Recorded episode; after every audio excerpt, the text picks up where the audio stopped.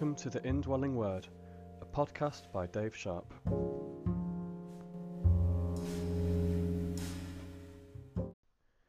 Good morning, welcome to another episode of Indwelling Word, and uh, I'm sorry for the, the gap in recordings. There's been a few days where I've not done anything on this podcast. Someone made me think about uh, whether or not this podcast is a good use of my time, and uh, having thought about it, I've, I've come to the conclusion that it is.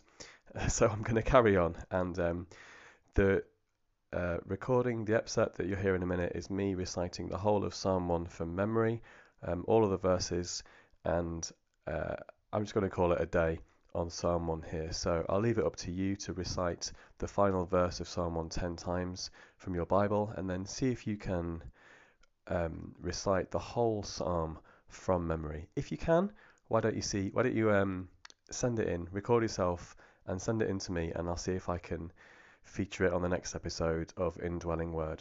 But for now, thanks for listening, and uh, tune in again within the next few days to find out the portion of scripture that we're going to memorize next. So again, thanks so much for listening. I'm going to carry on doing this.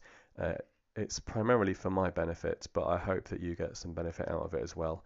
Uh, and if you are memorizing the Word of God, then you will 100% be benefiting from it. So, see you again soon.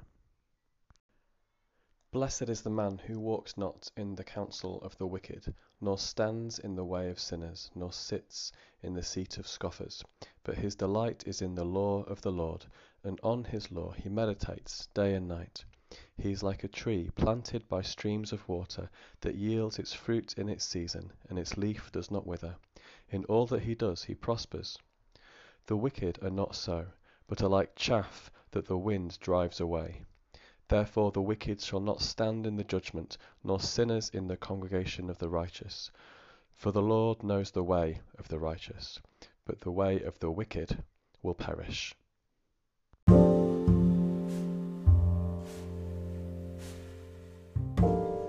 You've been listening to the Indwelling Word with Dave Sharp.